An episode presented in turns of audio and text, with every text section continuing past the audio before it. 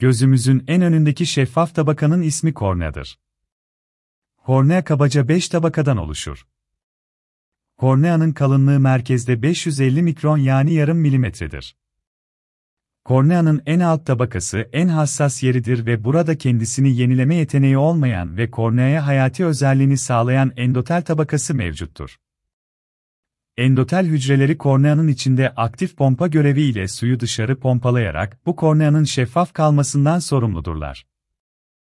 Doğumda milimetre karede 3500 civarındayken yaşlandıkça azalarak 70 yaş civarındaki bir erişkinde 2000-2500 civarına düşerler.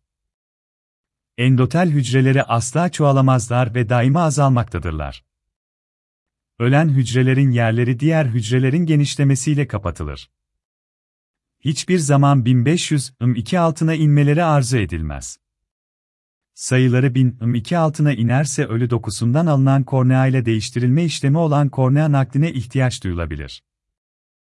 Kornea endotel hücrelerinin sayılarını azaltan başlıca faktörler yaş, göz içi ameliyatları, katarakt ameliyatları, üclojimplantabile kontakt lenses VB, korneanın kendi bazı hastalıkları, fuçsoguttata, keratokonus VB ve kontakt lense bağlı endoteliopati, kontakt lens related endoteliopatekleredir.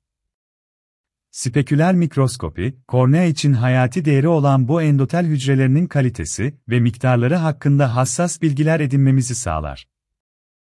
Bu dokunun daha fazla zararlanmaması için ameliyatlarda alınacak ek önlemleri veya hastaların kullandıkları kontak lenslerin seçimi ve kullanım biçimleri hakkında da yardımcı olmamıza olanak sağlar.